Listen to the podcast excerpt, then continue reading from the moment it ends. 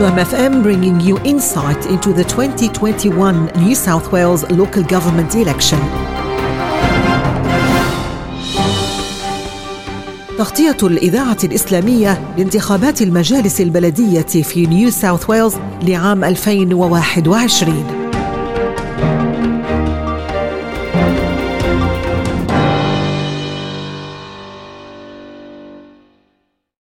the lead up to the 2021 council elections, 2MFM is playing an active role in familiarising the community with their local candidates from various local government areas. As such, today I'm hosting the man holding the top job at the Cumberland City Council, Mayor Steve Christou. Steve, welcome to the 2MFM studio and thank you for accepting the invitation. Thank you for having us. Now, Steve, before we begin discussing your political roles and council related work, can you tell us a little about yourself, your background, and what you did before you became involved in local politics? Absolutely. I'm 43 years old. I'm married to my sweetheart Josephine. I have twin daughters, oh. age 15. What I did before politics, I worked at the Sydney fish markets for six years. And then I worked at for Woolworths at Granville running their seafood department. At which point in your life did you find yourself drawn towards politics? I kind of fell into it. I became the uh, Woolworths store union rep. Okay. And at the time, um, the local member of Parliament's office, Laurie Ferguson, mm-hmm. he had a position going in 2007 when John Howard gave all the federal members of Parliament an extra position in their office, the okay. fourth electorate officer. All right. So I applied for it and I was very successful in getting it. So that union role was really your first exposure to politics in a sense. It was my first exposure, and then I kind of got interested in uh, politics around about the time when Mark Latham became leader. Oh, right. And, you know, I always had an interest in helping our community, and especially I know our community is a vulnerable community, a community in need. So I wanted to be involved and do something positive. Mm. So I joined my local uh, branch at the time and just started from there. Now, I understand you previously worked as a political staffer to a federal member of parliament, a position you held for 10 years before you were elected as a councillor to represent the Granville ward. Why did you choose to become involved in council rather than perhaps state or federal politics? Well, I just finished up um, with working in the federal member's office, mm-hmm. and when he retired, it was around about the same time when local government elections were on, and mm. this was for the newly formed Super Council, Cumberland City Council. Yeah. And I thought, I want to have a go here. Um, you know, my my wife is a lifelong resident of Granville, so are her parents, mm-hmm. and I was living in Granville at the time for 17 years. I thought, I want to improve our area. Mm-hmm. So I uh, put my name down. And you had quite an awareness of some of the issues that were affecting the residents of the area as well. So you had a good understanding of what was needed to bring the area to the next level. Yeah, absolutely. You know, um, we're a very um, working class community. Mm-hmm. Uh, we have a lot of diverse individual needs. And I felt it was very important that we try and represent those because, yeah. you know, uh, you just can't have uh, specific politics in local councils. You need to represent your community because they all have individual needs. Mm. So, is state or federal politics something you might consider getting involved in down the track, or are you kind of found your comfort zone in council? Look, I'm very happy where I am. Um, you know, right. people. Um, you don't realise that with the formation of super councils like Cumberland, Parramatta, Blacktown, Bankstown, they're not the councils of yesteryear where mm. they only represented 60, 70,000 people. Yeah. Essentially now when you're representing 250,000 people and you have a budget of 400 million, the mayor has more authority than the local state member. Wow. So I'm very proud and happy that I'm able to help my community achieve what they want and actually see improvements happen sooner rather than later. Mm. Because a state member represents roughly 80,000 people. Oh, right. Yeah. So, in that sense, your position actually gives you an advantage over being, you know, say, a state member. Well, I, I've seen that in the last two years. Uh, my position being the mayor, mm-hmm. I've been able and had more reach and um, to help our community more directly than the state members. And all the state members do fantastic jobs. Yeah. But it's just the realities of super councils I don't think when they formed them they realised how big they actually were going to make them. Yeah, you probably have uh, closer ties with the community being on the council rather than a state member. You're kind of that, I don't like to use the word, but you're kind of like the middleman between the community and the state government.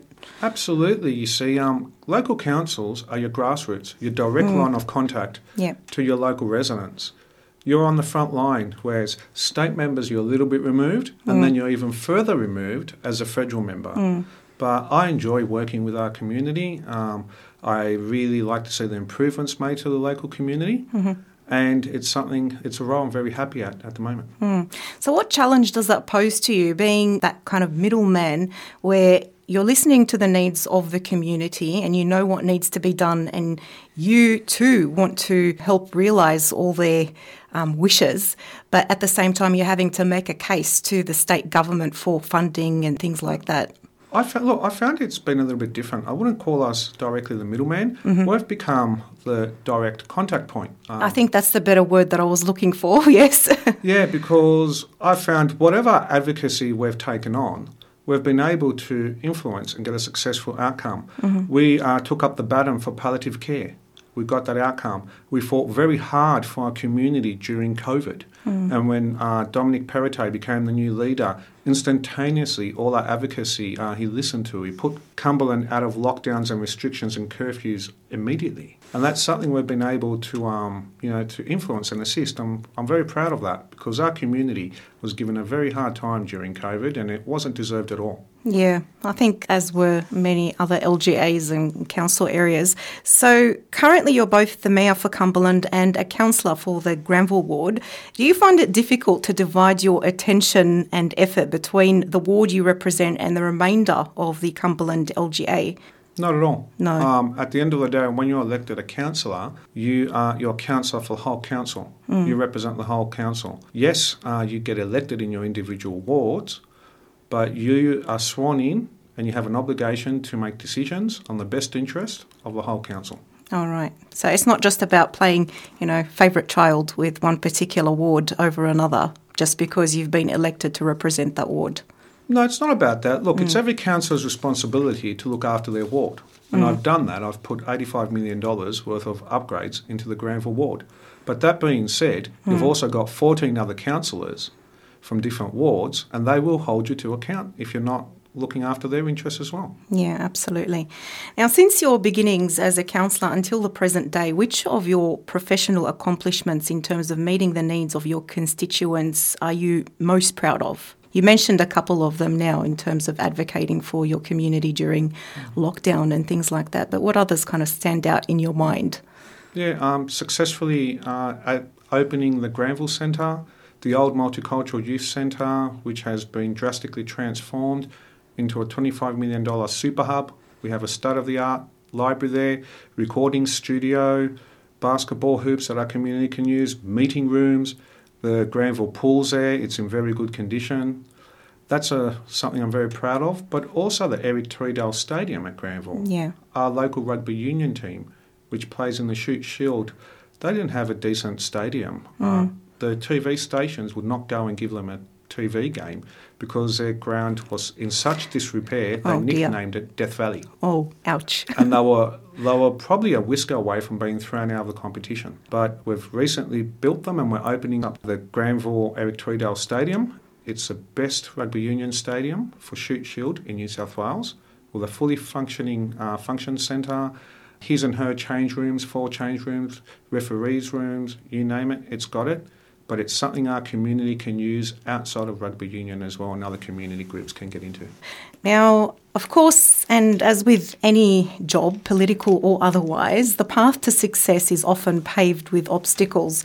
You've noted a number of the achievements you're most proud of, but what about some of the challenges or setbacks you also faced during that time, which possibly hindered or obstructed you from achieving the results you really wanted, including the effects of the recent lockdown?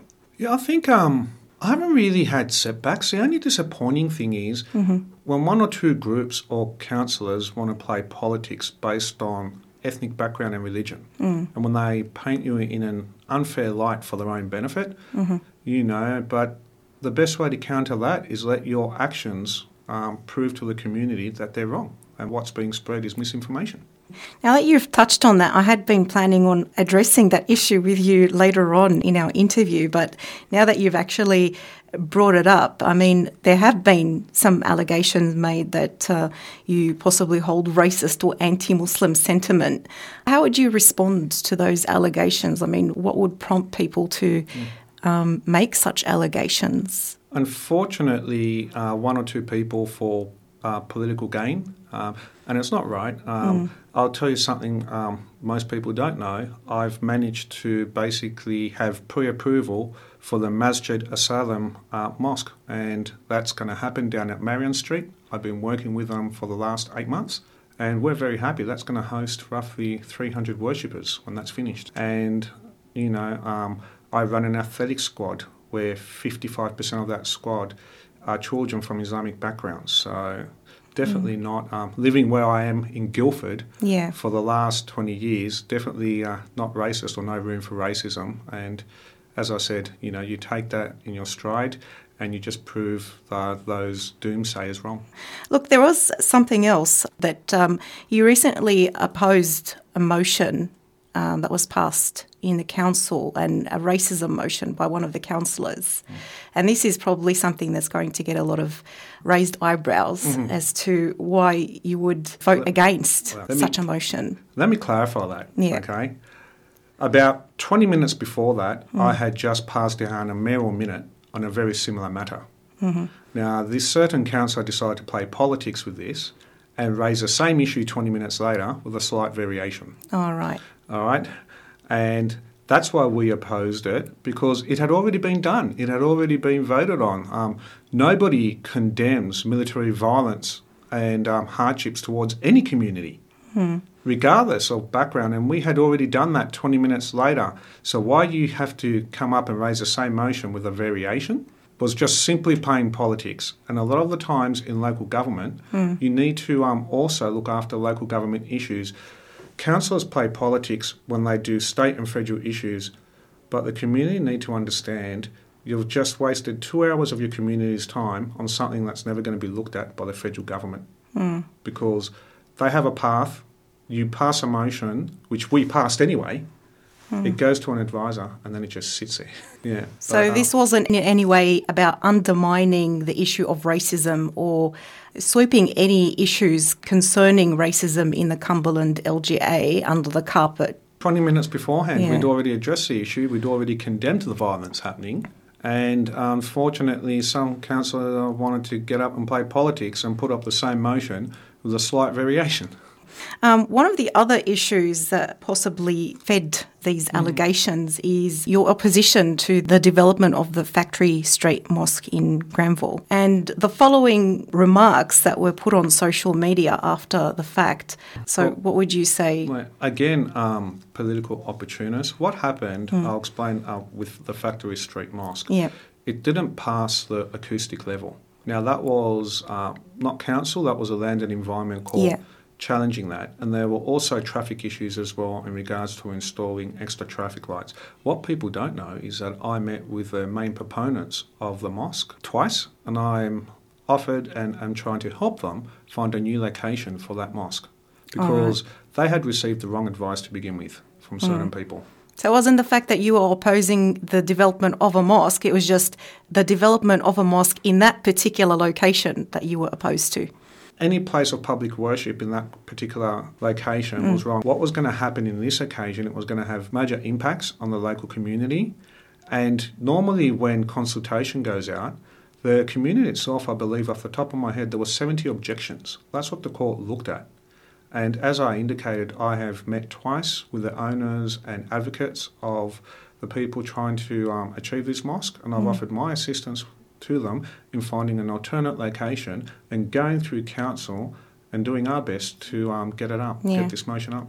According to the 2019 Cumberland Council Community Satisfaction Research Report, it emerged that managing development and the associated issues of population density and congestion continues to be perceived and experienced as the biggest challenge facing the Cumberland LGA in the next 10 years. So, Steve, what solutions or plans do you propose to address these issues, particularly in the Granville ward? I mean, Cumberland LGA is very much on par with many other major LGAs in the Greater Sydney area, where you know there's been a lot of development in recent years, uh, increases in population.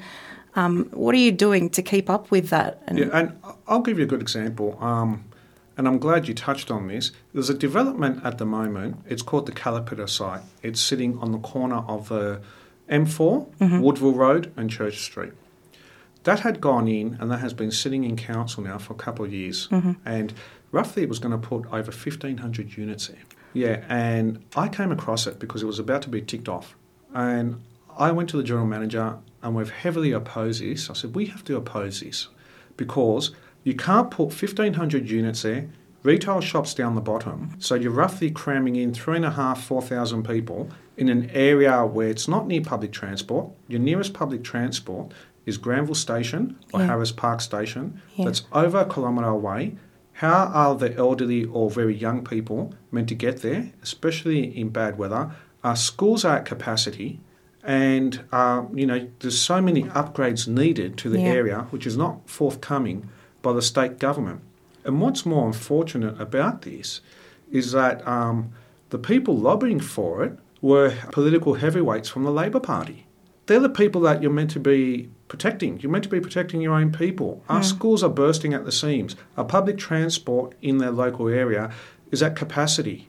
So, yes, I've opposed it because my uh, question is to the state government where's our upgrades to our school? You're going to cram 4,000 people in Granville, Merrylands.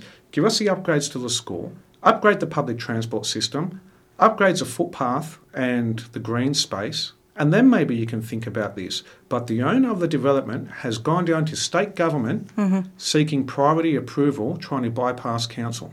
That's how bad it is. And, mm. um, you know, as I said, um, political members from the Labor Party have come in and lobbied for this very mm. heavily. Well, I'm glad that you're holding your ground because obviously I don't think you or any of the Cumberland LGA residents want to see Cumberland turn into what Liverpool has turned into in recent years with all the high rise developments happening and all the other infrastructure hasn't kept up pace. You don't have adequate parking, you don't have the road system is just not built for that. Well, that's it. Um, you know, the traffic issues weren't addressed either. Anyone knows, no matter what time of the day you go down to Woodville Road, the M4 and Church Street, there is traffic banked up for kilometres. In peak hour, and I did two videos about this mm-hmm. with council, at about 8.30 in the morning, traffic was banked up and it takes 40 minutes to get through there. Mm-hmm. And you're going to add on that corner another 1,500 units plus retail space and make no improvements to uh, traffic flow. Yeah. Not even widening lanes or anything. And that's what's disappointing that um, people don't want to look after, elected elements didn't want to look after and were willing to give it the tick and just let it go through. So obviously you're advocating for those upgrades to be made mm-hmm. so you can meet the future demands of the yeah. Cumberland LGA and you know if you are going to do that if you wanted to add more developments later on at least you would know that the infrastructure is there to support that kind of development. How hard has it been making your case to the state government in terms of giving those upgrades the tick? Since being elected a councillor in 2017, mm-hmm. I have advocated continuously to the state government to bring back um, express trains to the local area. Granville, Merrylands, Guildford, uh, Lidcombe, Auburn, they lost their express trains a while ago. And now our people commuting to the city, we went from a 35 minute commute to a 55 to an hour commute with um, people packed in like sardines. They haven't been listening. I've been advocating for upgrades to the hospitals as well. Mm-hmm. And it's always a tough battle, but we can't just blame the, um, the state government because we also have to blame our local state MPs because they need to pull their finger out and advocate heavily for these issues. And, you know, I don't want to hear, well, I'm just an opposition MP. It's mm. your job in Parliament to get up and bang your fist on the table and say, I need this for my community yeah. and I will not give up because my community is suffering and we have a shortfall of infrastructure and upgrades in my community. And that's not happening. And mm. that's what's disappointing. So I've picked up the slack and will continue to advocate for our local community. So in that sense, your voices really have been faded out when, you know, you don't get the response that you want from the state MPs. I wouldn't say faded out, I'd say been a lone voice mm. in representing our local community and our local residents. Now, getting closer towards election issues, why do you think you are the most suitable candidate to cater to the needs and address the issues of the Granville ward? Well, um, a few reasons. Uh, during COVID, I believe I was the only elected representative of any political group that really stood up and defended our community. We suffered lockdown, curfews, restrictions. Uh, people were struggling to pay their mortgage, their rent, their bills, put food on the table to feed their children. And it was brought on by the Liberal government, and our Labor state MPs stayed silent and complicit and supported the lockdowns. We're the only one out there calling it out and fighting for our community. We've put um, $85 million worth of improvements over the last four years to the Granville Merrylands um, area.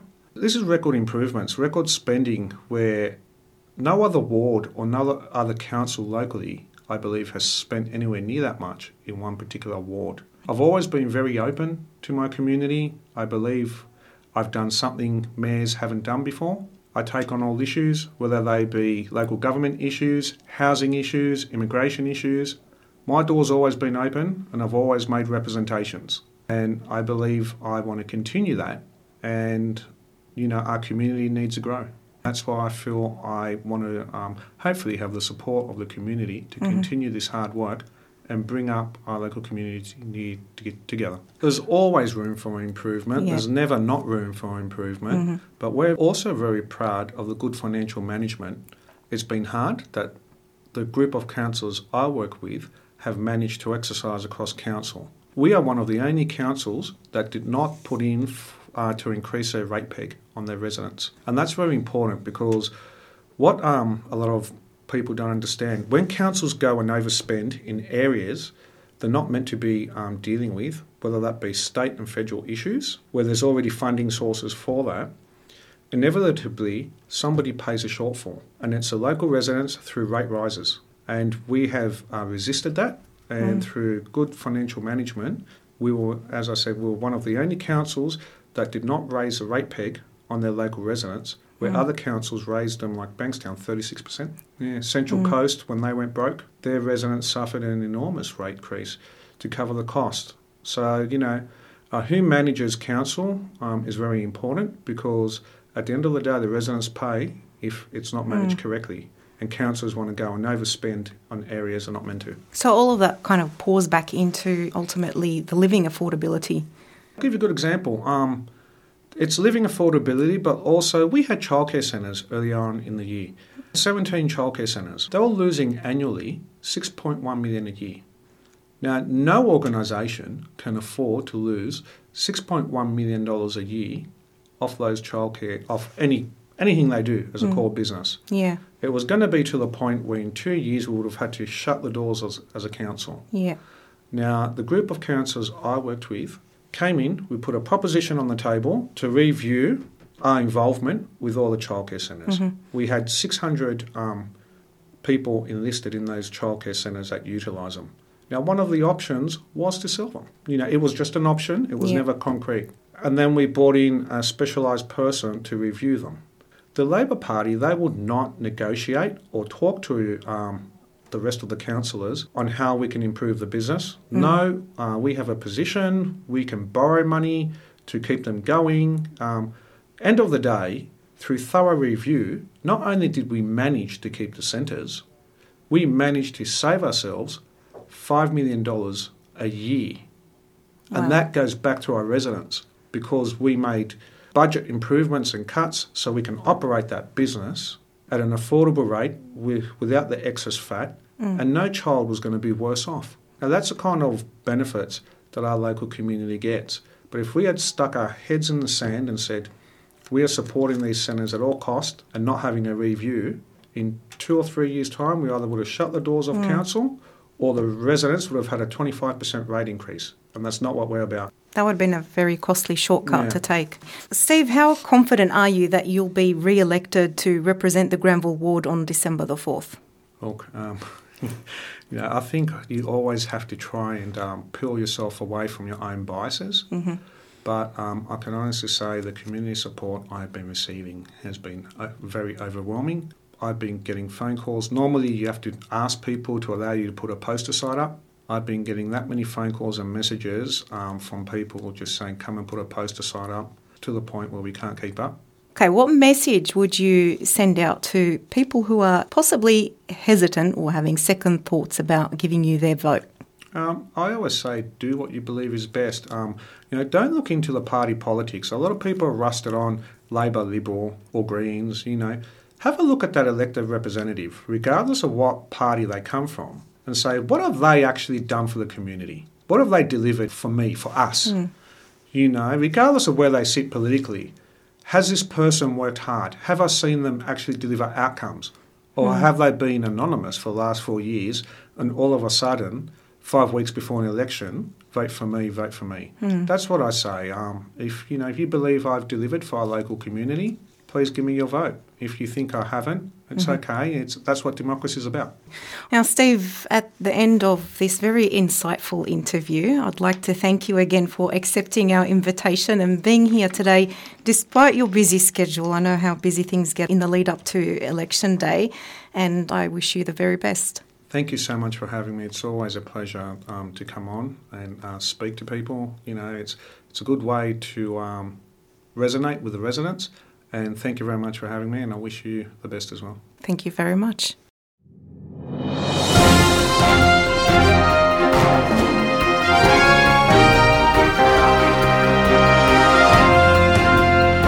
2MFM bringing you insight into the 2021 New South Wales local government election.